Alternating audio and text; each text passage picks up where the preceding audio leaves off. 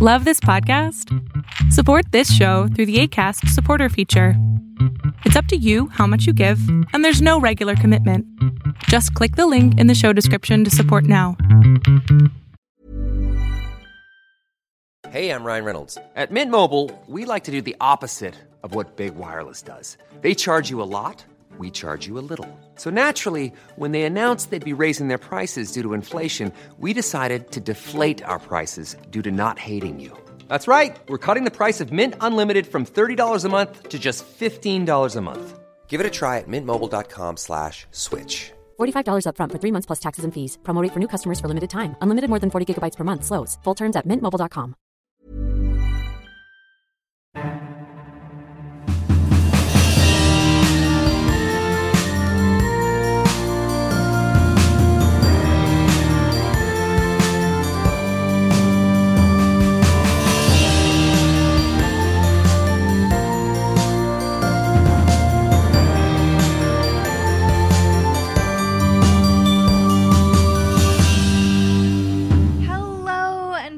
welcome to the Chronicles of Nania, a nanny resource podcast made for nannies by me, a nanny. I am your host, Martha Reddick, and this week we are going to be talking temperament styles with Katie Leineke. Hi, Katie. Hello, how are you? I'm doing well. How are you? I'm super great. Um, Katie and I have been hanging out for a while, so get ready. um, it was wonderful to see you. It's been delightful. And We're uh, recording later than we had anticipated because of it, but but it's worth it. it's still really great. yeah. um, friendship, and and caffeine tomorrow. and caffeine tomorrow. Indeed. But yes, so we decided to record this episode actually based on the International Nanny Training Day. And so temperament styles came up during our positive discipline talk uh, in answering a, or attempting to answer a question. They were kind of the star of the show too. We got we got sidetracked. We did. And so then we were like, oh, maybe there's a, a desire for a whole episode just on temperament styles, which I didn't know Voila. very much about this before I started researching. So I'm excited to talk about it yeah. with you. Spoiler alert, this is that episode. And Yeah. It's not really spoiler because you already told them. but still. um, and it's the title. So when they clicked on it, ready. they probably saw it. But Maybe. who knows? Maybe people. Blind podcasting, you know. yeah, like Russian roulette yeah, podcasting. just scroll and pick. Well, if you're joining us and have never listened before, Katie Leineke's is a frequent guest. Uh, Katie, can you give us just a brief Sure. background? Um, I have been a nanny for so long, all seven years. And at some point, I went back to school to get a teaching certificate. And now I both teach and nanny. Yes. That's super brief. The that brief, was that was the briefest. briefest. Yeah. If you would like to hear more of Katie's background, you can listen to any of her previous episodes because she does it for us every time, and I appreciate Not it. Not always. Sometimes if it's back to back, Oh, you're then, like, yeah. you just heard it in the last episode. you don't need it. Yeah. Um, well, wonderful. If you're joining us for the first time, Katie Leineke's episodes are all delightful. Listen to them all. Just binge listen. It's going to be great. Um, so great. So, how are temperament styles determined? Um, that is a good question. So there are two different things when you're talking about temperament, which is actually translates to like 12 different things.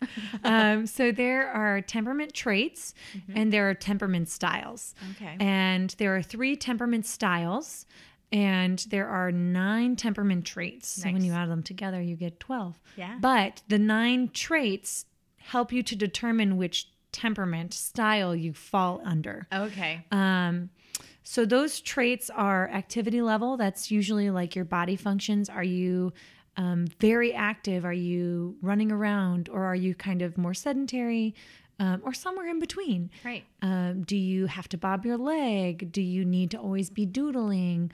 Do you Or the kids that you see like do the flappy arms. Yes, yes. Do you never want to get up? Are you very slow to move?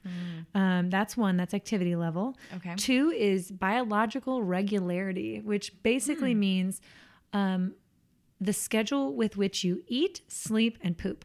Great. Yeah. So uh, this is most commonly seen with infants, or sometimes you can see it with older children too. Um, children who have trouble sleeping, um, children who have uh, don't go to the bathroom with any regularity, or children who maybe aren't hungry at their meal times, even if you have set meal times. So that's part of it. That's number two. Number three is adaptability. Okay. Uh, how flexible are they when things change, when there's an unexpected thing that you need to do?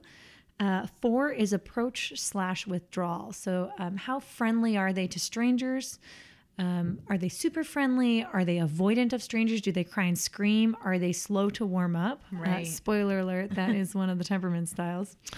Uh, then there's number uh, five, which is the sensitivity threshold.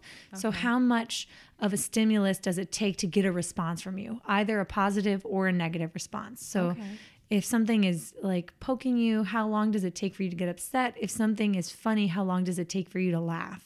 Okay. Um, six is intensity of emotional response. So once you get that emotional response, are they very, very emotional, or are they? Um, do they have lower emotional responses, or somewhere in between? Seven, I think we're on, is distractibility. so. how likely are they to be distracted from a task when an unexpected stimulus happens? So Okay. if I'm reading and a car horn honks, how likely am I to stop reading or cleaning up or eating because I something else has happened? Right. Um, eight is quality of mood, like how often are they feeling positive versus negative moods? And then nine is persistence slash attention span. So how long can they do something, an unfavorable tasks task, excuse me, or um, a favorable one? right. And those nine things, um, they help you to determine a child or adult's, uh, pers- and I'm sorry, temperament style, which is kind of like an inherent personality. Right. Um, so the research behind this, uh, many scientists and psychologists have researched this and added to it, but the original people are called Thomas and Chess. Okay. And in the 1920s, um, at least this particular style of temperament explanation, mm-hmm. in the 1920s, they started doing longitudinal research, and they have found that your temperament style is pretty much consistent throughout your whole life. Really? So it's it's like an innate personality. So uh-huh. a lot of times parents or nannies or whoever will be like the child came out with a personality and it's true and it's uh-huh. your temperament. um, so the temperament styles which are like the basic categories are they used to be called easy, slow to warm up and difficult and for obvious reasons they're trying to shift the language to flexible, fearful and feisty. Okay. Um so I like that. Yeah. I like feisty. yeah, I don't know if I like fearful though. I think I prefer slow to warm up, but Yeah. yeah, I agree. We could pick and choose. I'm I going think. to. So, for the purposes of this podcast, let's call it uh, flexible, um, slow to warm up, and feisty. Great. So, and the other thing here is there are no right or wrong temperaments or better or worse temperaments. They are just different temperaments. Right. Um, so, yeah, that's kind of a not so brief snapshot of what temperament is. But it was, and I mean, everything that you just talked about, that was pretty brief. Yes. So, Well, good, good job. for me. Pat on the back for all of you and me. Um, so let's talk about goodness of fit. Yes. Because that came up in my research a bunch. Yes. So, goodness of fit is when you either have a good fit with the caregiver's personality and temperament style, or you have um, a less than snugly fit together temperament style. So, some research will talk about like how active you are, right? So, if your activity level, which is a trait, is very high as the caregiver, and you have a child or you're caring for a child whose activity level is very low, that's going to cause a fair amount of frustration for you because you're naturally innately different. Right. And that's okay. Um, so if you have similar temperament styles, you're going to get along a little bit easier than if you don't. And that's called goodness of fit. So how well suited are your temperaments to get along? If there is a um, mismatch of temperament styles, the adult is always the one who must adjust their temperament style for the child because the child is a child Right. so they're just childing around you can't you you can't they don't have the skills to they need to know that you love them and accept them um, which is all great, but can be really hard. Like, I think all of you would get on board with the idea of, like, yes, I want the child that I care for or my own personal children to know that I love them and support them. And even when we aren't getting along, I, I want to work together. But it's actually harder in real life Right. as I'm sure all of you have experienced.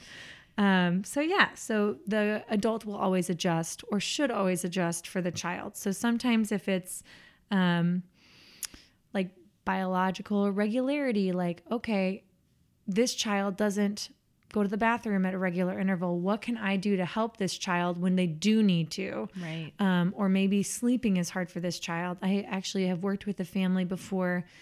And Some nights they go to bed and their daughter isn't asleep yet, and their daughter is six. She'll be seven. Um, great kid, great parents. They have another child who goes to sleep just as soon as you shut the door.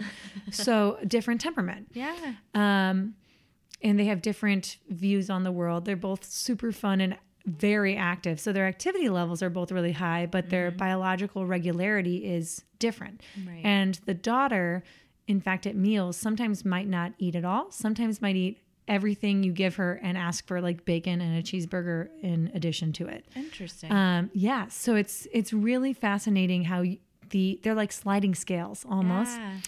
Um, and so they can be dialed way up or dialed way down when you're born. Mm-hmm. And then it's not one specific set, but like the mass of traits. Mm-hmm. So um, if you have a lot of traits that are slow to warm up, but you also have a few, like maybe you're also, you have a lot of biological regularity or your activity level is low or high or whatever it is, it doesn't, no one trait makes you a specific temperament style, mm-hmm. but it's sort of like the continuum of your traits, like where you fall all across them, mm-hmm. and they weigh you into which one you're most like. Because Right. very few children will be all one or the other. Yes. Yeah. Yeah. Just like almost all personality tests, Yeah. I think you're kind of in a zone. Yes, exactly. Um, but yeah, that's so interesting. So, can you talk more about which traits Mm-hmm. lead to which temperament? So, like which side of which traits? And I know that we can't. Yes. I can the- give some, we'll go through the nine and we'll talk about how they tend to fall. Great. And there's also research on this. Um, so, activity level, if you are higher in your activity level zone, um, you tend to be in the feisty range. Right. Um, also, if you're extremely low in the activity, you could also end up in the feisty, but it's more high activity and feisty. Yeah. Um, low activities and slow to warm up. Yeah. Energy to get out. Yeah, exactly. And then if you're like in the middle in your activity range, you are the flexible child. Right. Um, biological regularity, high regularity is the flexible child Mm-hmm. um, or easy. So sometimes it helps if you think of their original Right. um, names for these temperaments. So it's easy because you know when they're going to eat, you know when they're going to sleep. They go to sleep for three hours every day at 10 a.m. and then they wake up and then they have a meal and then they go back to sleep after they've pooped. So that's that's easy. Air quotes. You can't see, but I'm air quoting, She is. um, which I probably say can in every episode as well. yeah, but I love it. Um, so that's biological regularity. The the feisty or quote unquote difficult child is very irregular. You have no predictable um, body rhythms of that child. That's very hard. Slow to warm up can sort of fall between any of those categories. Um, tends to be more in the regular side of like um, more regular rhythms to their um, and you can imagine for a child that could be disconcerting too. So I can understand Yeah. why the ones that aren't on any sort of schedule might fall more into feisty. Your body feels like chaos. yeah, because you're like I don't I don't know when I'm tired. gonna go I might be hungry. I think I'm tired. Um, tired again. Too tired. yeah, Um, yeah, for sure. Because it it is hard to feel like your body's not. You don't trust it. Basically. right. Yeah, Um, we talk about that in um, setting boundaries with children, Mm-hmm. and we will talk about it in the temperament podcast.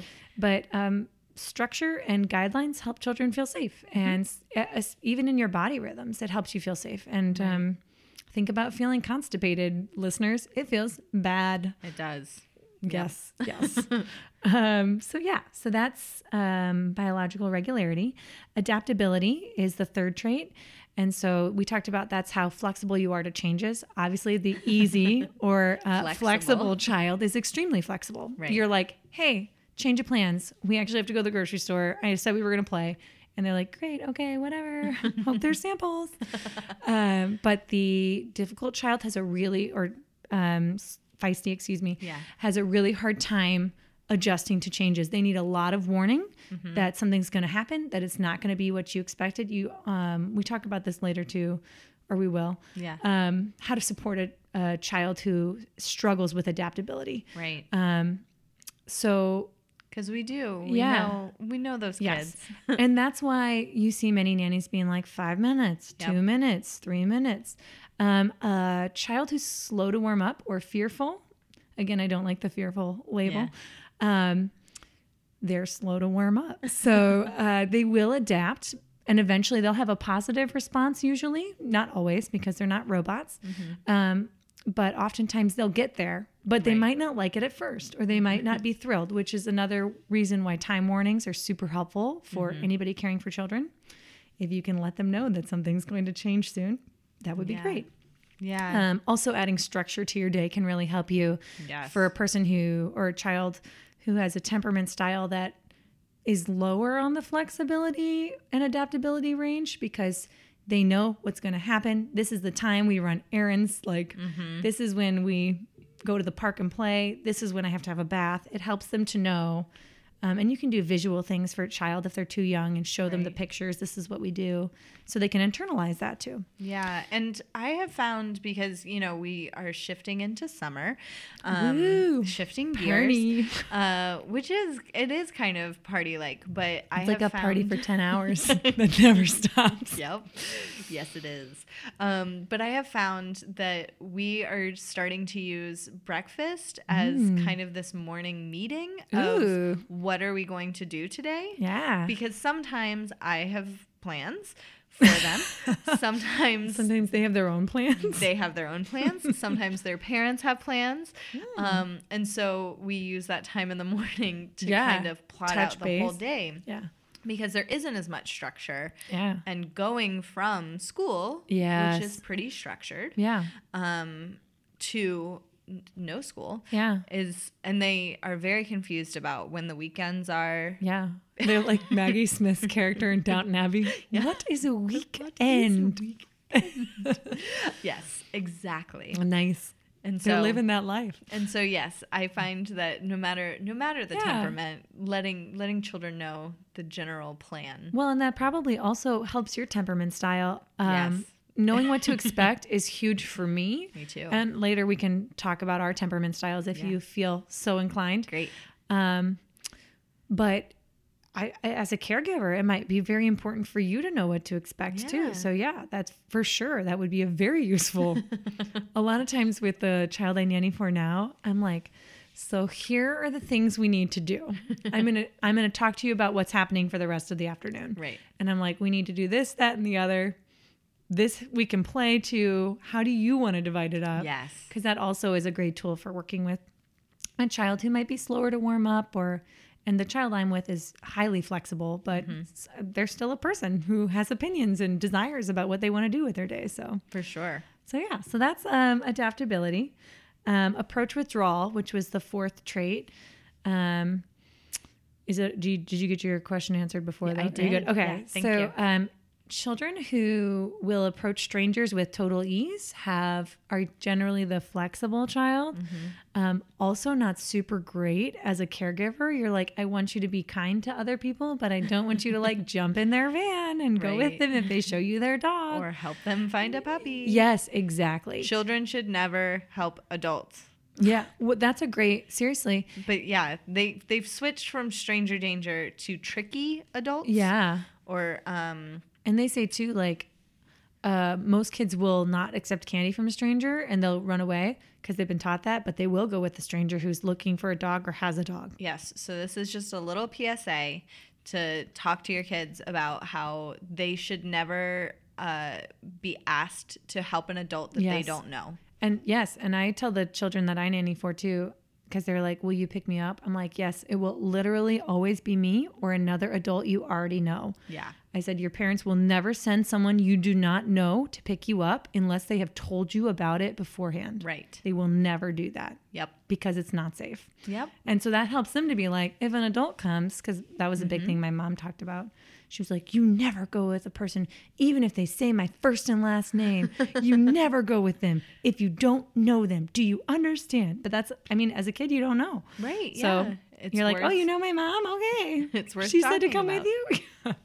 Yes. Yeah. So Side a note. lot of approach, while flexible in uh, temperament style, not always the greatest. Right. Um, the opposite of that is the uh, withdrawal Yeah. and like the extreme withdrawal, kicking, screaming, crying, don't talk to me, I hate you. Um, to strangers, that would be the feisty child. Right. And somewhere in the middle, the standoffish at first, but then slowly warms up would be the slow to warm up. And in the course of uh, life, I think that for uh, this particular trait is Yes. the safest. Yeah. Dating, yes. new jobs. Yes. Yes. So there's, and that's like goes back to the idea that there isn't one good or bad temperament. Right. Um, and you can be up and down the scale on these traits too. So um, you might have like a lot of hyper um, activity, but you might also be like super. You you might have a medium threshold for intensity of emotion, right? So it's like yeah. you could be on both ends of the spectrum, and Right. it's okay Yes. um, okay, so sensitivity thresholds. I don't remember what number we're on, but I could count one, two, three, four, five is the fifth one. So we talked about that's how much stimulus it takes to um, get a response from a child. Right. So um, if you have a very low sensitivity threshold, that's feisty. So like a book drops and they start screaming. Low, low sensitivity threshold. That's feisty. It can be more challenging for the caregiver. Um, Oh, my stepdad yeah, has that yeah. that particular trait. It's it's interesting, If isn't it? a, like a door slams, he gets you see Agitated. him get upset. Yeah, yeah, yeah. It's really fascinating. It stays with you. yeah. It's. I think that's so interesting. I Yeah, wonder if I you do too. asked him if he would say like, "Yes, I've had that my whole life." Probably, yeah. yeah, probably. Yeah. Um, He's had it my whole life. I wonder too if he would be that way throughout all like stimulus, like if it's just noises or if it's just if it's like noises and like how itchy something is. So like it has to do with like your body as well. Like it's basically your sensory input yeah, and how how much input does it take to get some kind of response from you? yeah, So, um, like somebody who has who doesn't like a lot of bold flavors, they might have a lower sensitivity threshold because um, they immediately they're like, ah, this is too much Right. flavor, so they might eat more bland foods. Um, so that's feisty. A higher sensitivity threshold can be i mean this is kind of like one of those two where it's like it, it kind of depends on how it pairs with other traits. So um, usually like the medium here for this one is like because you if something hurts you you do you should respond. So that can be slow to warm up or it could be um, flexible. Um, certainly having a high sensitivity threshold can be a sign of many other like things going on with the child that you should probably have a specialist look at because Right. It can run with sensory input issues um, where like you're not your brain isn't processing your sensory input. So at that point i would recommend seeing an ot Yes. which is an occupational therapist. Um, so that's a whole nother issue. Like if it if you're touching something hot and you don't notice or you see the child needs a lot of squeezing or running into things, some children will hit their head into walls because they have a low sensitivity threshold or a high sensitivity threshold. Right. And they're looking for input and they're not getting it because their their threshold's so high. Yeah. So um, sometimes you see it on the autism spectrum, um, but also it can just be a sensory issue yeah, um, in which case an OT can help you get a sensory diet for the child. So, Yep. Worth it. Um, six is intensity of emotional response. So, once you do, like we said, um, get that response, what does it look like? Is it, and this can be for the feisty child, it's a high emotional response, and that can be positive or negative. Right. They can like scream and laugh and be delighted, Mm-hmm. or they can scream and cry and be very upset, or scream and be enraged, or Mm. Yeah. it's just like the intensity is like through the roof. So high Mm-hmm. um, tends to be feisty. Uh, low, I guess it could be slow to warm up. yeah. That one's kind of more in the, it has more flexibility than the other ones. Mm-hmm. And then um, for my brain is like a jumble of like all these words because I'm saying them so much.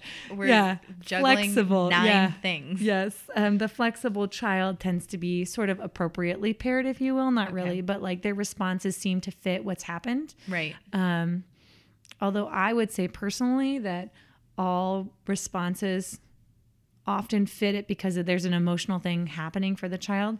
Um, certainly, your behavior is different than your emotional response. So that's Right. some gray area there. Like you're not, you can't control your feelings, but you can control how you act. So there's a line, um, which we can talk about too when we talk about supporting these temperament Yeah. styles. Um, distractibility. So if you um, have high distractibility, you're usually on the feisty, Feisty, yeah. threshold. If you have um, low distractibility, that can be flexible. That can be slow to warm up. Also in the middle, can be flexible or slow to warm up. Mm-hmm. Um, also, sometimes you want your child to be distractible because Right. you might be trying to speak to them Yes. and they might just be reading, playing, just tuning you out basically because they're so focused. literally don't hear you. Yeah, exactly. So that's I've been experiencing that Yeah. a lot lately. yeah, it's and it's hard because it's so frustrating as an adult. Um, I know we talked about that at International Nanny Training Day about Mm-hmm. Yeah. like sometimes it takes an additional new stimulus, not just your voice, but like touching them or getting next to them so that they can see you, Mm-hmm. so that it brings you back into their world for a minute. Yeah. Um, so that can be both. I did the what color are my eyes Oh, today did it work? And but then he was like, What color are my eyes today? You're like another good question. yes. Were they different than usual or were they the same? They were the same, but I tried to make it that. special. Tell them about the trick. Oh, so the trick is when uh, you want to tell a child something and they are seem distracted, that you get down on their level and say, "Hey, what color are my eyes today?" Because a lot of times kids don't know that eyes stay the same Yeah. color. But I was told that my eyes were black. See, so, yeah, you get a lot of interesting answers and, too. and my eyes are You- green. You have like hazily though. I, would do. count. So, yours kind of changed. Are, mine are Girl with kaleidoscope tricky. eyes. Yeah.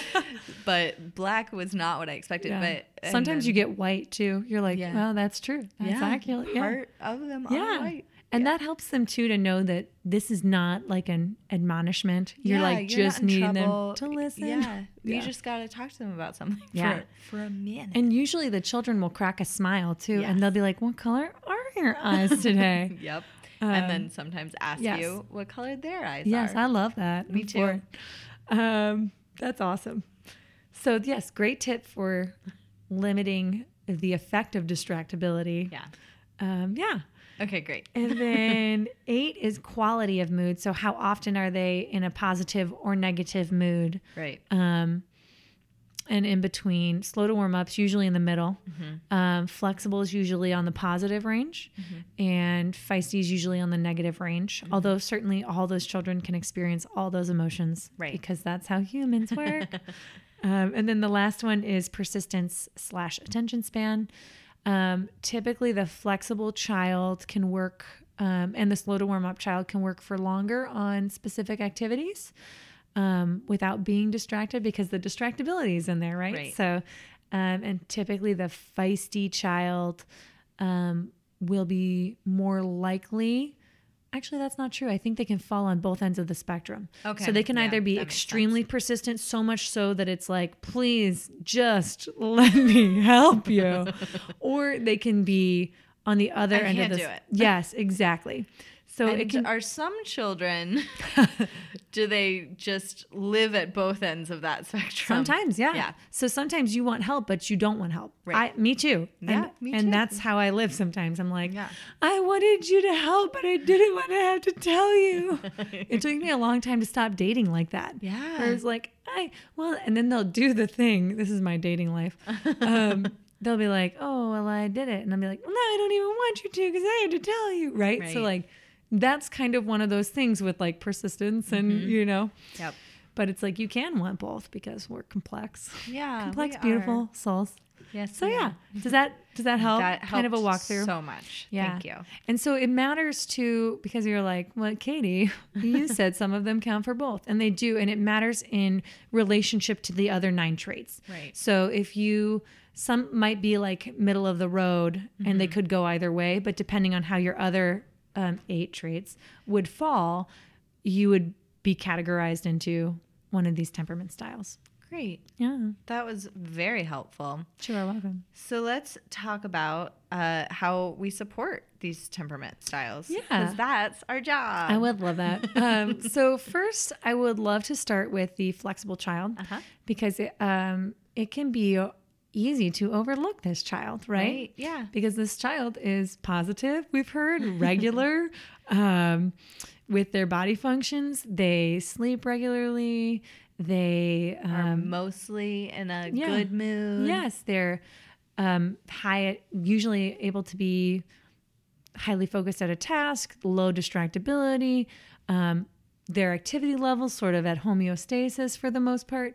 So it's easy to be like, that kid's fine without me, right? And like, Yep. kind of, Go live your life. yeah. And if you have um, multiple personality, uh, temperament styles, I should say, because personality style is different. Yeah. Um, if you have multiple temperament styles in the same household and one is feisty or slow to warm up, in addition to this quote unquote easy or flexible child, it can be very easy to put that child on a back burner. Right. Yeah. I would say don't do that. yeah. um, each child needs your time and attention. They need personalized time and attention and affection, no matter what temperament style they are. Right. So, um, just making sure. I mean, that's really the main thing you can do for this uh, temperament style is make sure that they are getting time and attention with you. Also, make sure that you're touching base with them about maybe something that that's negative in their life too, so that they can share these feelings because they might not. They might be there, but they might not pop up as often. Right. So, And they might not have as much practice with sharing it or Mm-hmm. or with, words. Yeah, or with needing to ask for that help Absolutely. because they haven't had to before. Yeah. So I would think that when an obstacle comes up for them, it might be uh They don't harder. know. Yeah. they don't know exactly. and then they have outgrown the age that you would maybe quote unquote Jump normally Yeah. talk about that or yeah jump in to help Yeah. them and so you're like you'll figure it out and they're like but i've never done I've this literally before." had no practice. yeah, seriously. Yeah. So, that's a great keeping that suggestion. in mind. Yeah. That that this particular one, as they come up against things, might need a little bit more help because Mm-hmm. Yeah. they haven't had as much practice. Yeah, and because they they don't present many red flags, Mm-hmm. so it's easy to put their development in those social emotional areas on a back burner. But they need just as much um, encouragement and guidance as the others. Sometimes the others will need uh, a different kind of support from you, but Right. they're still a child and they still have feelings. And it's even with a flexible personality or temperament style. I'm gonna. I wonder how many times I'm gonna say that tonight. Even with a flexible temperament style, you can still experience great pain and sadness and frustration, and people are going to do things to you that you don't like. And even if you're adaptable and you can let it go later, you're still going to have to deal with and process those emotions. So that's really important. And correct me if I'm wrong, Mm-hmm. but it seems to me that um, the flexible temperament style is potentially where a lot of the people pleasers live. Yeah, I could see that. Um, I haven't I haven't done any personal longitudinal research, Yeah. but I could see that very easily because um, also I think slow to warm up could as well. Yeah. Although they're probably less likely to jump on board immediately, but yeah, because if you you tend to be more quote unquote go with the flow, Right. um, and usually more positive, so you're more likely to cater to other people, maybe, Mm-hmm. especially if there's a bolder temperament style living in your house or in your classroom or happens to be your best friend because all these temperament styles get along with each other. Yeah. yeah. And, or sometimes they don't, but Right. sometimes they do. Um, and sometimes you might be married to someone with a drastically different temperament or um, my boyfriend has a drastically different temperament than me. um, even like sleep functions and how he eats and like uh time of like he like no schedule no schedule for that one Right. and i'm like highly scheduled let's plan out my day to the 15 minute intervals Yeah. so we're very different but we love each other he's amazing Right. um, so sometimes they can help each other grow and they can be naturally um, attractive to each other Right. So yeah, Yeah. I just was thinking about that because Yeah. that's something you know yeah you and I struggle with, Yeah. and I think Helping uh, a lot of nannies uh, are potential people pleasers. Yeah. and so just keeping that in mind that's true to might not be like create more yeah people pleasers. it might be good to help them learn boundaries in that way about yeah. like how do you so maybe that's the goal also for this um, Mm-hmm. easy slash flexible temperament is to how do you help them say no to people Yeah. and how do you help them know when they really do or don't want to do something and like because that's a hard barometer to read especially if people have mowed it down your whole life yep. um, so yeah that's a really great suggestion Yeah. Thanks. yeah you're like it's like i do this professionally I learned from watching you. no i'm sure that's not true But if you do, if you're listening to this and you're like, oh, my nanny kid is totally in the flexible Mm-hmm. category, or one of them, or both of them, or all of them, um, then I would suggest listening to the boundaries episode Yes. because I think that that would be helpful Yes. in helping support that child. The boundaries episode will also help you um, with the feisty temperament, I will say, for how you are willing to be treated. Right. Um, because everyone must know that there are limits to what everyone will tolerate behavior wise. Yep. So just go listen Yeah. to the boundaries episode. And the power if you haven't one. listened to it in a while, just like listen to it again. um, and yes, the power struggles. Power one struggles will also really help. good. Power struggles with kids. Power struggles with parents. yeah parents also have. I loved all temperament those episodes. yep. Yeah. Um. Great. So let's talk about slow to warm up. Yes. How we okay. can support them. So, slow to warm up, this is primarily where you need a lot of warnings for like five minutes until we leave. Sometimes I do like, I'm going to warn you at 10 minutes and five minutes and two minutes before I even get to, like, I'm like, this is how this is going to go down. Right. Um, so, mentioning to the children what your plan is, um, be very clear with them about what's going to happen. Um, some of these are similar for the feisty temperament, too. So, um, some experts suggest rehearsing anticipated changes or uncomfortable things. So, if you're starting at a new school, maybe there's maybe for a week you drive up to the school, you walk up to the door, and then you're like, and this is what will happen next. Right. And so they have something in their mind. So they're because the warming up period is happening before school starts. Right. So on the first day of school, it's an easier transition for you because you've already put in the work. Um, so that's something that I would recommend. Um, and other people would recommend. Try not to pressure the child to kiss grandma or shake hands or give this stranger a hug. First of all, body autonomy. Yes. Um, and secondly, um, they're going to warm up. Is the whole idea here is that you don't need to call them shy.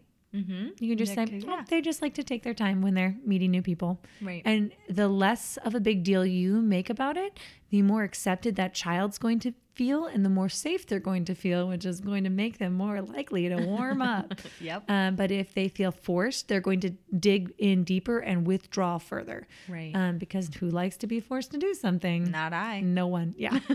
I don't know anybody who is like, I love it. Yeah. Um, yeah. Uh, and then some of the other tactics that we're going to talk about are feisty and slow to warm up. Okay, so we can Yeah, transition to that. let's if you're good. Transition right in. Um, okay. This one is where uh, I have the most notes I wrote down. Uh-huh. And that's probably because it's where a lot of caregivers struggle the most is Right. how to care for and love and help the feisty children grow. Mm-hmm. Um, how to help them have not an easier life, but um, more natural responses and social interactions that are pro social, right? How do I encourage sharing and kindness and honesty? Um, those are called pro social skills, um, which leads into a bigger thing called democratic life skills, which is what preschool teachers teach. Yeah. Yeah. Um, and that's why the more money you, s- or for every dollar you spend on quality early childhood education, I think in California they did a study, you save like hundreds of thousands of dollars per, Person. yeah, for penitentiary Yeah. fees. So I'd have to look that up. Maybe we can Yeah. link you to it on the page. But it's Yeah. like it's because they're learning these pro-social skills, these democratic life skills. Right. Um, Um, and just so you guys listening know that this uh, temperament style, feisty, Yeah. is the reason that we're doing this because we had a question about a baby who was just consistently crying. Yes. There was nothing like the No colic, The no- nanny yeah. was like, I fed her or him. I Yeah, can't remember. I think it's a boy. Um, I fed him. I like he's well rested. Yeah. I pick him up and then Yeah. he's happy for a few minutes and then he doesn't want to be up anymore. Yeah, So yeah. um, that's where all of this Yes. started. And it's stressful too. That nanny expressed fear of being like, I'm afraid the mom's going to fire me. And the mom has a nanny cam and the mom's like, he's crying. Why is he crying?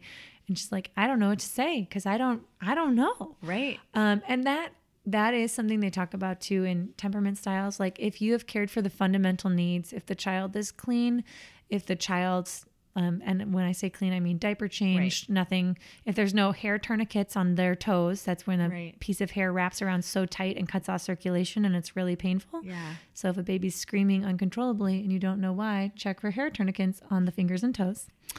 And on the penis. Oh, I've never, I've, I guess I've, I've- never I nannied for a baby boy. I read about that yeah. that that can be a problem. Yeah, that sounds Because even I worse have than your long toe. curly hair. Yeah. And so Yeah. I I worry about that. Yeah, smart. Yeah. Um, good to know. Yeah. Um, and if the child is well fed, no hair tourniquets on their private areas or toes and Right. fingers. um, um, that was a, such a vivid image too. I'm, Yeah, I'm having trouble moving on. um, if they're But fed, I just I they're not, felt like that was Yeah. worth yes, mentioning It definitely, because it could be a problem. and it would be overlooked too because Yes. it's covered. right. um, for sure. And I will move beyond the image of it. Okay, thank you. Um, I'm getting to the part where it's like, oh no, right. something is wrong. Um, in But the- if they yeah. are if they are all their basic needs are met. yes, met. exactly, and you've checked that they're not too hot and they're not too cold, sometimes it's okay to just let that baby cry, Right. And know that this is the baby. and be there with them. yes, Like you're Yes. there. yes, and I personally believe in cool down time. So if your frustration level is rising too high, Yes. go to the other room, take a few breaths, but also know it's not a reflection on you. Right. if this is the baby's temperament. It's okay. It's okay Yeah. that the baby's crying, um, so long as you've met all the fundamental needs. So that's for if it's like really a baby, but also sometimes for older children too. Right. Um, so if they're older and even like slow to warm up, and I would say easy as well, give the children words for what you see them experiencing. So um, a flexible child who maybe wouldn't complain about having an itchy sweater, or a feisty child who's screaming about it, or a slow to warm up child who hasn't said anything yet, they're not sure they want to. you can be like, hey, I'm noticing you're scratching your arms and legs or arms and shoulders a lot. Maybe that shirt is itchy. Is Right. that shirt too itchy? Would you like to change? So you help them realize, like, oh, there is a problem. We could solve it. And I think that's beneficial for all the children involved. Um, Or, hey, this soup seems too hot for you. Maybe we should put an ice cube in it. And you can even say, like, I'm noticing because you put it in your mouth and then you make a face, or you put it in your mouth and then you, like, open your mouth back up and drop all the soup out. Yeah. So- or make a noise. Yes. Or, yeah. Um, Whatever you're observing. Yeah, yeah. And so the child then realizes too, especially if you say it in that tone of voice Mm-hmm. where there's no judgment involved or um, emotional response from you, which is like a key. the the child doesn't feel judged, and the child's like, "Oh, hey, that is a problem." They're more likely to calm down. Mm-hmm. Um, so encouraging self awareness and coping strategies for a feisty child is really helpful, and slow to warm up to be like, "Hey." This is what I've noticed. Like, it seems to be hard for you when we go to swim lessons, or um, what do you think might help you in this time? Mm-hmm. And then, like, let's talk about why is that hard for you? What are you? Are you afraid? Do you just not like it? Um, slow to warm up children and feisty children benefit from goodbye routines. I don't know if, and even um, flexible children do. I put flexible in quotes, but I was going to say easy, but my brain changed it Nice. uh, beforehand. So no need for the air quotes. um, flexible children too. Um, As a teacher, we preach this and preach this, and especially for the parents who have trouble dropping their kids off or nannies. Nannies are usually better at it than Right. parents. um, to have a routine say like I give you five pushes on the swings, or I give you a hug and a kiss and a high five, and then I leave. Right. And then you must actually leave Mm-hmm. because it helps the child know what to expect. It's creating structure, it's creating expectations, and that helps the child, especially if they're slow to warm up and or feisty, because they know this is happening and then that's going to happen. Right. So they know what to expect. So it's Yeah. less scary. It takes a lot of the fear out of it. They know it's time to transition. And um, oh my gosh, we as teachers we cannot preach it enough. Right. Works in swim lessons, works in ice skating lessons. I mean, and it could be something that the child comes up with. You could come up with it together. Um, both When work. they get older, you can have a cool handshake. Yes. And I don't recommend, I recommend handshakes and things like that. I think that's great. I don't recommend it being reliant on another human. Right. Like yeah. when Sarah gets to class, we'll leave because what happens when Sarah's absent one day, right? So, or don't make the handshake with Sarah. It's your goodbye routine. You two do the handshake. You guys go. because I will tell a brief story about when I was a child. Please do. And uh, I always got picked up before my best friend Emily. Yeah. Um, as a child, or my good friend. Yeah. I don't like best friend. I don't like that. That's title. true. Yeah. Uh, so my really good friend and like my aftercare buddy, Yeah. Emily. But I always got picked up first because my mom got off work slightly before her mom. Yeah. And so, but one day, Oh, no. Emily got picked up first. And so I thought my mom had forgotten about Oh. me. Um, it turns out Emily just had a doctor's appointment. Tragedy But she ensued, was already gone. Oh, And so she couldn't relay that information. Yeah. The aftercare teachers didn't know. Oh. And so I, but they were like, no, your mom usually comes at this time. But I was so far gone Yeah. emotionally at that point Yeah. that I wasn't able to Too hard that. to come back up the ledge. Yeah. But yes, so don't make it Yeah. about another person. yeah. I mean, seriously, Because that will happen. Emily will leave before you, and Yeah. then you'll be you'll driving so straight off the cliff. Yeah. That's a great story. Yeah, thank you. I mean, not great at the time, but I like it now. Yeah, and now it teaches Yeah. an important lesson. Yeah. um, similarly, I don't know if this counts the, quite the same. I am always early to pick up the child I nanny for. Mm-hmm. Although sometimes I come on time, but when I do that, the child I nanny for thinks I'm late and oftentimes cries because they're like, Where were you? And I'm like, It's literally the time that I'm allowed to pick you up. I'm just usually here five minutes before because it's my me too. Mm-hmm. job. Yeah. Yep. Yeah, it's been Good. interesting. Um, and one of her teachers was like, um, "You should try picking her up at different times and intentionally being late Oh, because it will help, her, cope." Mm-hmm. Um, which I haven't quite tried. I I do if there's a flexible pickup time. Sometimes I will vary it for her. Right. Um, and she's grown a lot in that regard. So maybe, and I would say she's a flexible child. So maybe they need help sometimes Right. with certain things. Yep. yeah, but yeah, Well, I mean that yeah, is like we talked about. We all that have- They yeah. yeah. they have personalities. Even flexible yes. children need you to pay attention. Yes, and they have preferences for sure. Yeah. Okay. Let's see. Let's see where we are on my full list of things. um, so you should always um, give personalized time, attention, and affection to all the temperament styles. Um, focus on the children's strengths and avoid name calling. Even labeling a child in a positive way um, is not beneficial. Right. And I will tell you why. Please do. So, in teaching um, in early childhood education, we we have a phrase called labeling is disabling, Mm-hmm. and it is because even a positive label um, makes you anxious. Mm-hmm. Um, so, if it's a positive label, if someone's like, "I really like that," you're always on time. Avoid phrases like "always" and "never," Mm-hmm. because what happens when you're not? Then you feel you're like that person's affection for you is conditional. Right. Um, you also will label yourself with names um, that people have given you over the years. And I don't know about you, Martha, or you people listening, but it has taken me years to undo the labels that people have given to me that don't actually apply Right. as a grown woman. Yeah. It's taken me years. or to even if that. they do apply because Yeah. you're a complex person and Yeah. a, a label puts you in a box and puts expectations on you and yeah Yeah. you're totally right even positive ones Yeah, and it's it's also um, it can be offensive too if you if you label incorrectly. So like mm-hmm. I identify as an introvert, like mm-hmm. super hard introvert, which my close friends know. Mm-hmm. And would never be like, no, you're not. But people who don't know me are like, you're not an introvert, you're an extrovert. And it used to make me so mad. It used to hurt my feelings and enrage me because I was like, you obviously know nothing about me to say Yeah. this. Um, turns out my Myers Briggs personality test is like, you're the introvert everyone thinks is an extrovert. And I was like, oh, that explains it. That explains Um, so much. so I take it less personally now.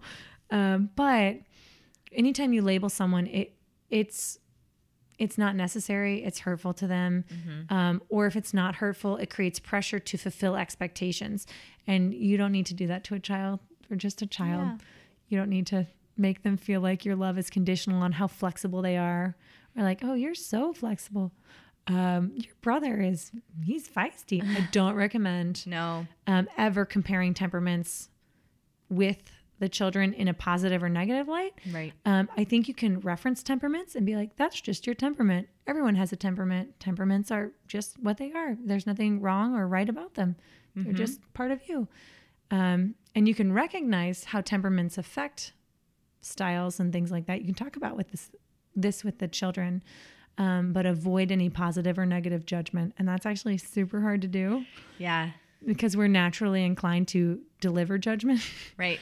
Um, so try not to. and also keep in mind that children are probably naturally inclined to hear judgment. Yes. So you're naturally inclined to deliver it. They're Mm-hmm. naturally inclined to hear it.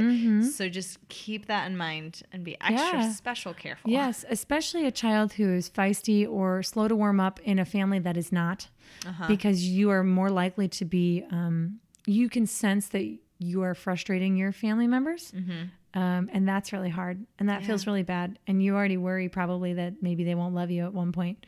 And when you withhold judgment, and you often speak in a non-judgmental tone, n- implying no positive or negative thing about it, a child's more likely to have less reactions with you because they feel less judged. I know, I think it was Pascal who talked about nonviolent communication Yes. on your podcast. She definitely Uh, did. my roommate has that book, and I, I mean, she's talked to me about it. I can't wait to read it. And when Pascal suggested it, I was like, oh, yeah, I should read that book. And then you'll um, let me borrow it. Yes. Yeah. Thank you. I mean, and just the things my roommate has told me, uh, some of it I've learned from a book called Tell Me No Lies, which I think we've talked about on this podcast about lie inviting behavior. Um, like when you make it clear that there's a right or wrong answer, the person's going to be more likely to lie to you. Um, so that kind of stuff, you can actually change your child's response pattern by lowering like judgment speech. So right. that's kind of an important thing to remember if your child Yeah, and keeping in mind that I mean, I I don't know about all children. This is totally from my personal experience, Yeah, yeah. But in school, there often is Yes. a right or wrong answer, Yes. or it's presented in that way. Yes. and so um, that that habit is being formed. Yeah. Um, and so just keeping that in mind. Yeah. Because I was very Hermione Granger about Rule it all. follower. Rule follower. Yeah. And um, unless I didn't agree with the rule. And then you're a rule breaker. Just like Hermione. like it, yeah. um it's switch a very, over. It's a very Gryffindor thing. I love it. but but yes, I uh, I just keep that in mind that at Yeah. school there's right and wrong and it's a little bit more Yeah, divided. yeah. And you have the flexibility as a nanny Mm-hmm. to help them grow in this way. Absolutely.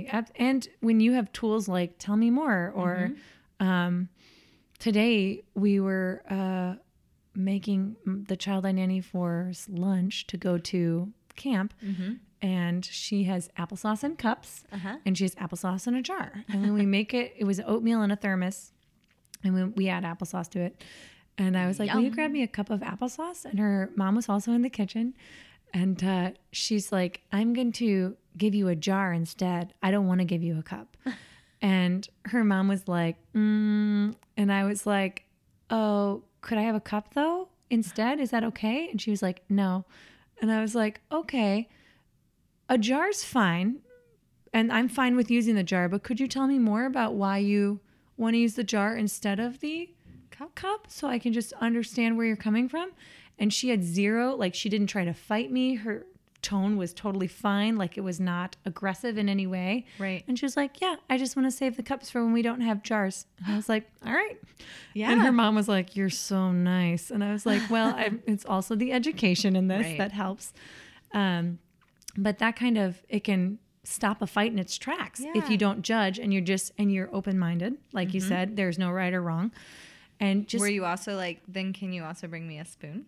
no, I didn't. I didn't. I, I'm really good at pouring things without needing spoons. Oh, okay, great. Yeah. When we started making her oatmeal, when I started with him, like, um, gosh, almost four years ago now, um, what we did was, what happened was, we would use like eight spoons because it's like flax and brown sugar Oh, and yeah. um, applesauce and cinnamon and salt and nut mix, which is her allergy mix of nuts, so that she retains her immunity to her former allergies Oh. and raisins. So it's like we were using like five, and then there was like a mixing spoon, and then there Mm-hmm. was a tasting spoon. Now we use one spoon because I've streamlined the process. Nice. I shake it all out of the bag well done. or the jar or the applesauce cup.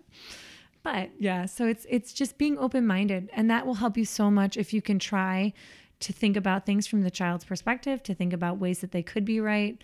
Um, and also, who cares who's right? A lot of times, you know, is the relationship more important than being right? The answer Mm-hmm. is pretty much always no if it's a valuable relationship in your life. Wait, is the relationship more important Oh, than being right? So the answer I meant the yes. other way. Yeah. Okay. Yeah, I saw you squint your eyes. The was- answer is always yes. doing the It's never from- more important to Yeah. be right than it is to maintain a positive relationship with the people you love. Exactly. That's the point. Yes. yes. My bad. No. It's probably late now. I don't know what time it is. very late. It's nine thirty. Woo! that's my Cinderella time. Yes. Um, no, but uh, yes. So there's that's a really great tactic for helping with feisty children or any child, Yeah. really. Yeah. Um, That one's well worth Yeah. exploring, no matter who you're naming absolutely. for. Or just speaking with. yes, or adults or your loved ones. Yes. Um, for people or children who have high distractibility, uh, speaking in short, simple directions really helps you Mm-hmm. get the results you're looking for, um, the cooperation you're needing. Um, I think there's a thing about men and women too, where they were like, Mm-hmm. men stop listening after four minutes. So you should try to get in the most important points in those first four minutes because they're done after that. Yeah. Um, There's also there's a podcast called The Notable Woman that um my friend Kristen uh Downs makes and she uh had a guest on that talked about the difference in raising girls and boys which I know I've also done an Yeah. episode on that but she had I think you did too. um yeah I might have uh but she had uh a person on that was talking about how boys and language especially Yeah. early in their life Mhm. and how um telling a boy you know you need to put on your shoes and then we can go to the park It's Yeah. too much Yeah. First shoes, then park. yeah That's- that's to just cut out all Yeah. that language so That's how they uh, teach you in schools too. So I work with three and four year olds in school. The child I nanny for will be 8 Um, I've worked all around the range though, like six Right. months, three months, up to I think ten maybe. Um, but it's important because sometimes it's hard, and it's I mean for me too, right? Like. Right. Can you go over that one more time? What I'm supposed to do? um, so the younger they are, too, especially if you can use a first then statement and with the least amount of words possible. right Um, and developmentally, they can't really follow a three step command until they're 4 mm-hmm. So so keep that in mind shorten it down. Um, yeah. So, uh, also another way to support children who are of a feisty or a slow to warm up temperament um, is to limit their choices. So, this might sound like a negative, but it's actually helpful because it takes away the overwhelming um, part of choosing something from like, imagine if you, I've experienced this once in the grocery store. You're in a salsa aisle, you're like, I need some salsa. Imagine they have four jars of salsa versus like a hundred. right And I was like, why are there so many salsas here? And I, I was paralyzed. I didn't know what to do. Children also feel that way, but they have less skills and less um, executive functioning skills at this point to think through their problems. So if you're like, would you like to go to the park or would you like to take your bath right now? Would and offering choices gives them a sense of control right which helps them to feel more regulated in their own body, a better sense of dignity. You're less likely to get a um, meltdown. Um, So it's So some choices, and we've talked about letting kids pick their own clothing. yes. Um, but potentially working up from you lay out three outfits Yeah. to or three shirts, and like you pick the pants, or Yeah. you can work your way up um, to. Eventually, they can choose from Yeah. anything if they're ready. Yeah, if or- and when they're ready. Or some kids This just like school you drawer. to like help. yeah. Some kids you're like, I'm I'm wanting you to help yourself now. yes. um yeah, that's a hard stage to be in where It they're is. like, Can you help? I'm like, I can, but I'm also working on you solving the problem by yourself right now. So Oh yes. I'm gonna suggest you just instead of the thing you want me to hold, you just take that thing and put it on the ground. Uh huh. and then take the thing you need and then put that other thing back. but I want you to help me. I know. I, know, you do. I can. I hear that you want me to help you.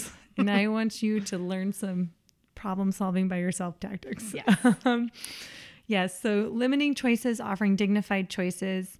Um, it's all very important for Mm-hmm. children who are struggling. Um, I think the shirt idea is great for like, this is like even laying out the choices that helps them as they work up. Um, kind of scaffolding is what they call it Right. a lot of times. Um, yeah.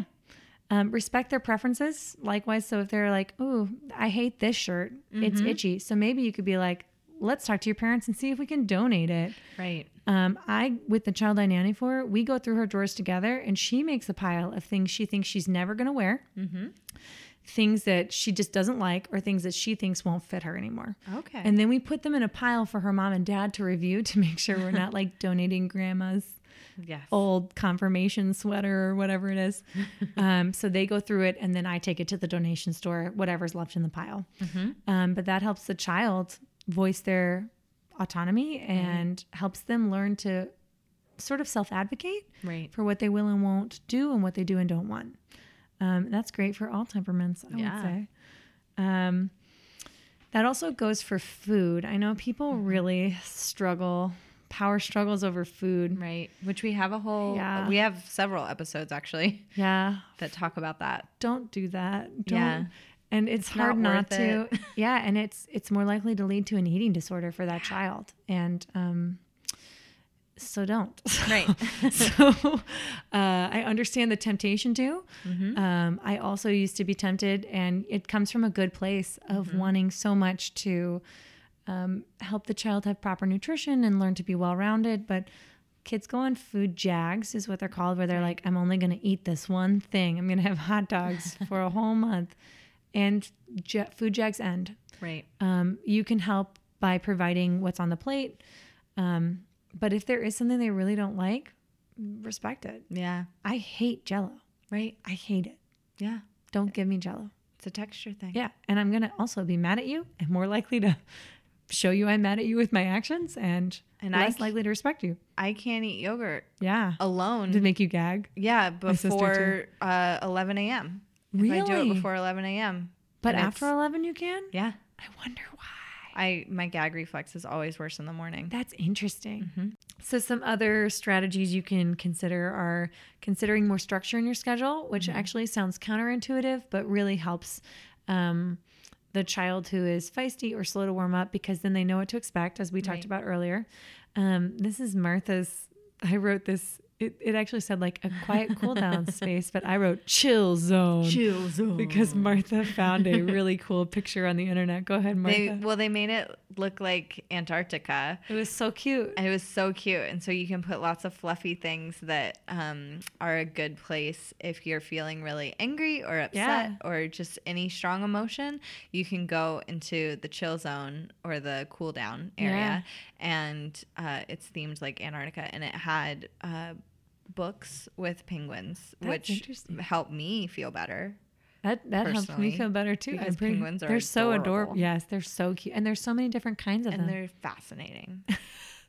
Adorable, fascinating, variety filled. yes. What more is there to like? And so, but anyway, the point is that when you, when a child is feeling very upset, they can put, they can take themselves to the chill Yeah. zone or the cool down area and take a few minutes Yeah. to cool down emotionally. Because uh, in Pascal's episode, I think Power Struggles with Children, Mm-hmm. she talked about how uh, anger literally short circuits your brain. Yeah. So you can't think logically Yeah. when you are angry. Yeah. Um, and so, Some psychologists call it your lizard brain. It activates your lizard brain, which Yeah. is like fight or flighty. yeah, Um, fight, flight, or freeze. Which is yes, exactly from a book Martha had me read. Yes. um, which is why you may notice you have a hard time working out conflicts with people when you're mad. Mm-hmm. Um, so, and I think Pascal, one of her episodes, uh, I think it was the parent one. She was like, literally, never talk about things when you're angry about Yeah. them. That's a sign you're not ready to talk about it yet. Yep. If you're having an emotional response. yes. Um, yeah, for sure. And also, interestingly, I, don't- I don't know if I've told you about this on the podcast or in person or just as a fun fact, because Martha and I like to share them. We do. So I want the listeners to do it too. Think of a time where you felt something really, like a really strong emotion or like anxiety. Like, think about that right now. Okay. Um, Uh-huh. and now think of the color eggplant. Okay. And now think of the taste of pepper and salt in your mouth. Mm. And now think of an ice cube on your skin. Okay. Are you still feeling those feelings of anxiety and fear or whatever you felt?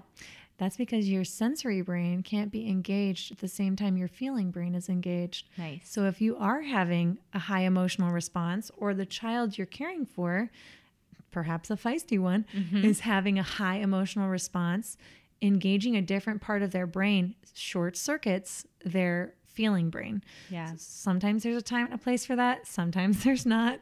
Right. Because sometimes they need to Isn't feel that uh, is that called grounding? I don't remember. There is a effect or there's a strategy called grounding for people with anxiety where it's I can't remember. My friend told me about it, but it's like five things you Yeah. see, four things you maybe hear, and then taste, touch, and smell. Right. Um, and I don't know the order of them, but Right. that's the effect. I think that's the same idea. Is Right. like it brings you out of your anxious response. So that's Mm-hmm. a fun tactic you can also try with children who are feisty or having And you're any working on child. counting. Yes, exactly. Um, also works great for you when you're having an emotional Yes. response. Because we do. Yeah. We're humans. Yes, and that comes with coaching self control, which is another thing that you need to help um, feisty or slow to warm up children experience, even um, flexible children, to be like, hey, if they're yelling, that's actually too loud for my ears. It's hard to hear you. Um, I had a child this past week who is like, I kept having to ask them what they were saying because uh-huh. I don't know why. I just couldn't hear it. I was also doing the dishes mm-hmm. and they were like facing away from me. And I was like, what? What?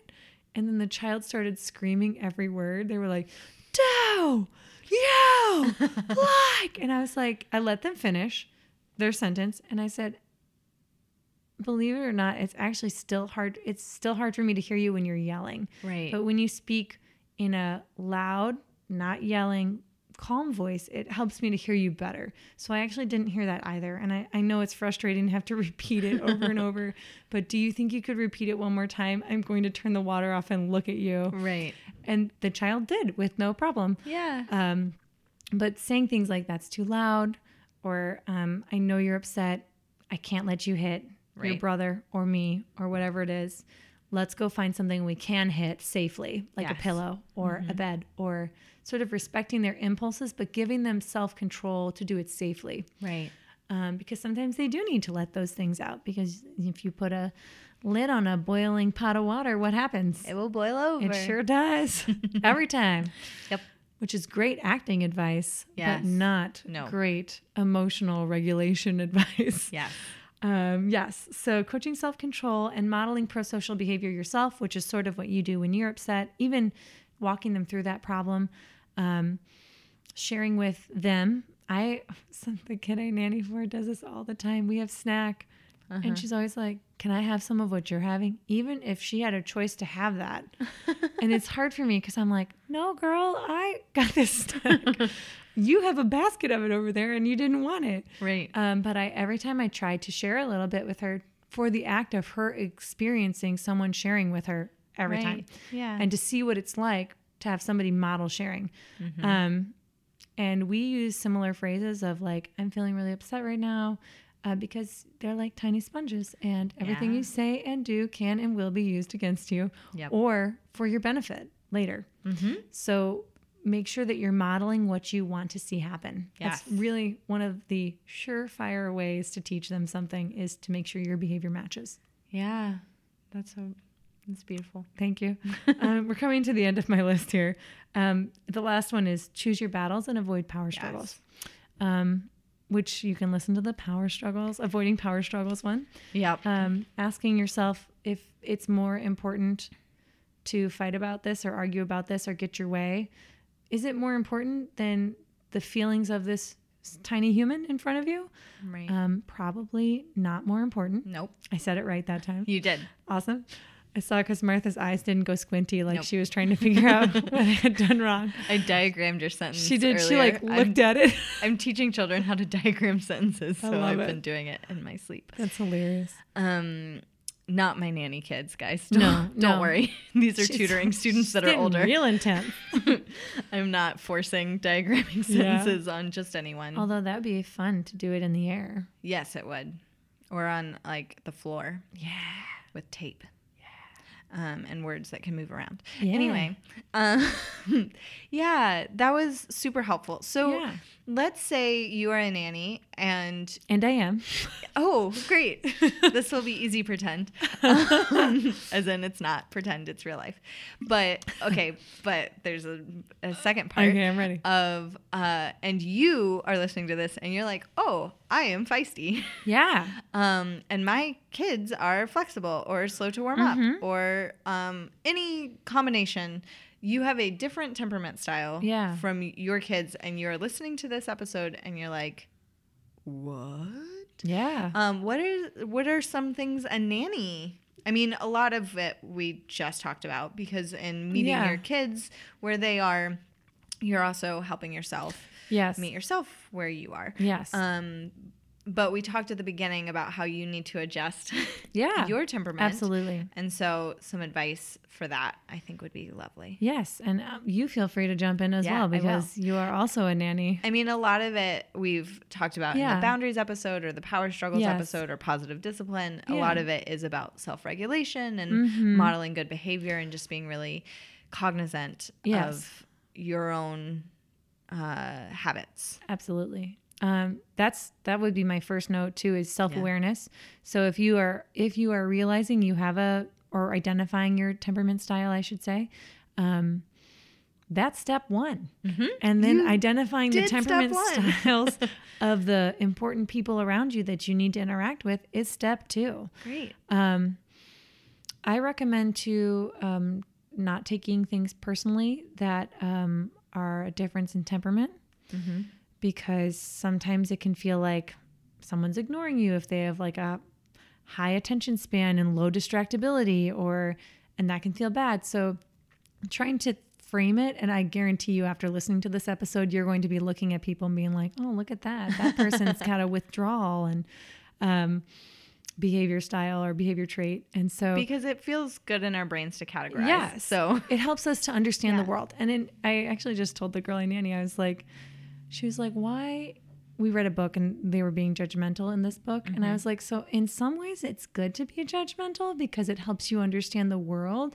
And in some ways it's bad. And we like broke it down Yeah. into how and why, um, which I won't do here for the sake of time. um, I so self awareness is key Mm-hmm. with anything you do with kids. Um, anything too that you can do to um, calm yourself and remind yourself. Mantras are really helpful in these things. I tend to count to 20, um, just whenever, um, whenever I'm frustrated or if, um, if I'm waiting for a response from someone, I will count to 20 before I say anything else sometimes because um, kids, their speech portion of their brain, while their comprehensive language is larger when they're younger than, um, or I'm sorry, their receptive language is larger than um, their active vocabulary. Right. And it takes them time to actually think about what they want to say, then spit it back out towards you. Right. And yeah. it so it takes time. So not expecting an immediate response. And keeping in mind you can't unsay words. Mhm. Yes, absolutely. So you can work to Yes. Fix the hurt Yes. that words might have done, but you can't unsay them. yeah. So slow and steady wins this race. Yeah. And finding ways to meet both temperament styles, I think, would also help. So, like, if you have a high activity level need as a nanny um, and the child has a low one, maybe you have a portion of the day where they go, Martha, do 20 jumping jacks. I'm going to count one, two. And they like sit, they get to sit and Yeah. watch you. Um, and you do the activity. So, like, Right. you can balance both. You can meet the needs of both. Or that would be a great activity if you have two children with different temperament. Yeah. Um, Twister would be a good way to do that too, because someone has to be the spinner. Right. Finding ways to include everybody, try not to exclude people just because they're not the same temperament style as Mm-hmm. maybe you and one of the children or two of the children, whatever it is. Obstacle courses are also great for that. Yeah, you need a timer. Somebody's Yep. got to time that. So, um, finding ways to meet those needs. I would also say um, if you, like for me, I sometimes need quiet time. Mm-hmm. The child that I nanny for could and would talk to me all day long. Mm-hmm. Which is great. And I love talking to her. Mm-hmm. Um, and sometimes her mom's like, she comes home and the kid's like bouncing around and she's Mm-hmm. like, Is she like this all day? And I was like, Sometimes she is, yeah. Um, but we we have created a schedule. So and that's partly because I do well with schedules. She knows what to expect. She's got a portion of play alone time. We have like several portions of the day where we play together in intervals that we both find digestible. Right. Um, we have reading time together. She has time to practice the piano. We have days where we forget it all and go have an adventure. Yeah. Um, so that way, she does take an hour of quiet time too, although she gets to choose between 45 minutes to an hour um, what she wants to take that day. right. And so finding ways to balance the schedule for both sets of needs is really important because even a child who has a low activity threshold does need some activity. Right. And so if you can find a way, and it does take experimentation, but find a way to meet both needs if you can. Yeah. That's great advice. Yeah. Um awesome. Well, I feel like we talked about a lot. Yeah. Um I would love to hear if anybody else has suggestions on how to meet those, how to Yeah. balance difference in temperaments, if they have any um, recommendations Yeah. that they've seen work or want to try now. I would love that as well. You can write into chronicles of Nania at gmail.com or you can message me on Instagram at chronicles of Nania. I've had people be reach out to me That's um, awesome. via that or on Facebook. Um, I don't check Twitter often, guys. I'm I'm sorry. Um, She's, she's but I'm just I'm just letting I'm being honest. she's a low sensitivity or high sensitivity for her Twitter threshold. I just I can't deal with it. Um, I need more words than Twitter gives me, That's fair. and so uh, so maybe don't contact me via Twitter. But the other ways, um, go for it. And also, if you're listening and you're like, but I have this, and you guys didn't really address it. Yeah. Um, and you think it fits into this, or if it doesn't, if you just have a question, um, reach out because I love talking to people. I love talking to nannies. One might say that you have a high approach. I I do. yeah. Um, yes, I was probably very kidnappable as a child, but now wonder- I'm not. I wonder if that's the tenth. Um, I guess that's actually technically approach withdrawal. But Yeah, exactly. Kidnappability. Kidnappability. um, awesome. Okay, so we end each episode with a fun, cute story or quote, and Katie has brought one. Thanks, yes. Katie. Yes, you're welcome. um, so the child I nanny for has been really interested in art lately and what's happening in my life. And every Monday, we're like, let me tell you all about my weekend. And we talk for a while about what we did. Um, and she knows. So this coming weekend, or I guess when this episode airs, I will be officiating a wedding in California. Oh yeah. And we've been talking about it a lot. And she's been like, Can I hear the wedding ceremony? Because I wrote it, minus the vows. They wrote the vows. Um, and I was like, I haven't read her the wedding ceremony, but she's been hearing about every, pretty much every step in the process. And she was like, What does your dress look like? And I was like, We're debating which one. and then I got a dress, the one that the bride was like, I really want you to probably wear this one. Uh-huh. So I got it altered because it was a little too um, robust in the chest area for me, uh, harder to cover mine. Right. And so I had it uh, fixed so it was not so gratuitous. Uh-huh. And um, she saw it today because we picked up her mom's dry cleaning, and the dry cleaner was like, "Here's also the dress that you had me um, fix for you." So she was so excited. It's like a formal evening gown looking one, Ooh. and she's never seen me in anything like that. And so during her quiet time, she drew a picture, and she came out of her quiet time to be like, "Katie." Katie, what shoes are you gonna wear? Are you gonna wear are you gonna wear flats like your normal shoes that you always wear? Or are you gonna wear heels? And I was like, I won't be wearing heels. We'll be in a vineyard. I might wear sandals, but I haven't decided yet. Mm-hmm. And she was like, Okay, but do you think you will wear sandals? And I was like, Probably. And she goes back into her room. And then she comes out and she goes, Katie, Katie, I know that the groom's name is Tom, but I can't remember the bride's name. I know it starts with a T. I know it starts with a T. And I was like, it's Tori. And she was like, okay, stay right there. And I was like, okay. And um, she comes out of her quiet time with this picture that she has drawn. I had asked her, I was like, are you making a card? And she's like, no, no, no, it's a surprise. So it's this picture she's drawn of me in my dress with strappy sandals. So it looks like I'm wearing the sandals. Um, and it says Katie, and it's got the back of the groom's head and his body, and the bride's head and her body, and it's got their names over it. And I um, took a picture of it and I sent it to the bride because I was like, "Oh, can I please send this picture to the bride because she's really nervous about her wedding. Uh-huh. She's really excited to get married, but she's nervous about all the people looking at her." And mm-hmm. she was like, "Yeah, okay. Don't tell her who it's from though." And I was like, "Okay, I won't." So I took a picture and I said, Good news, your wedding's gonna go great. Here's the plan. This is what it's gonna look like. And I sent her the picture and she laughed hysterically. And she was like, Did the little girl you nanny for draw that? And, you're I like, said, What "I should I say? tell." And she said, Tell her no. And I said, Okay, I'm gonna say this. She says no, she didn't. Dot dot dot, which might be a lie. and then um, it was it just brought her so That much is- joy. And yeah. yeah, so I am gonna bring it to the wedding. Yes. And I'd be like, here's the plan, you guys. I, this is me, and this is you two, and that's what we're gonna do. Amazing. It's awesome. I love that. Yeah. That's so sweet yeah, too. it is. It's really cute. She cares so She much. does, and the drawing is pretty awesome. Yeah. Yeah. I bet.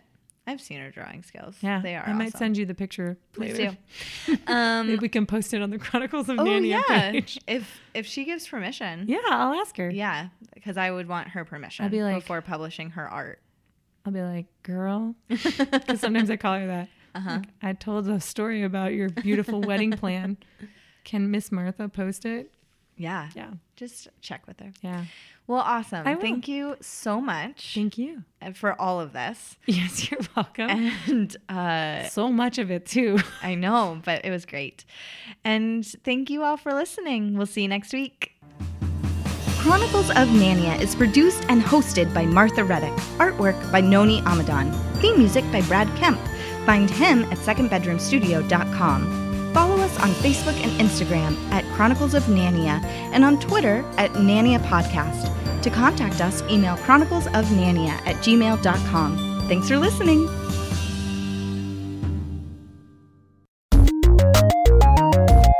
This show has been brought to you by Machine Culture.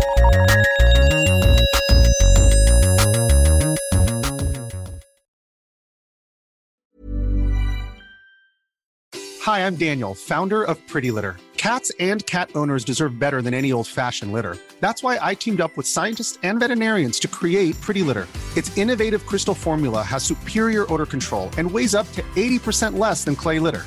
Pretty Litter even monitors health by changing colors to help detect early signs of potential illness. It's the world's smartest kitty litter. Go to prettylitter.com and use code ACAST for 20% off your first order and a free cat toy. Terms and conditions apply. See site for details.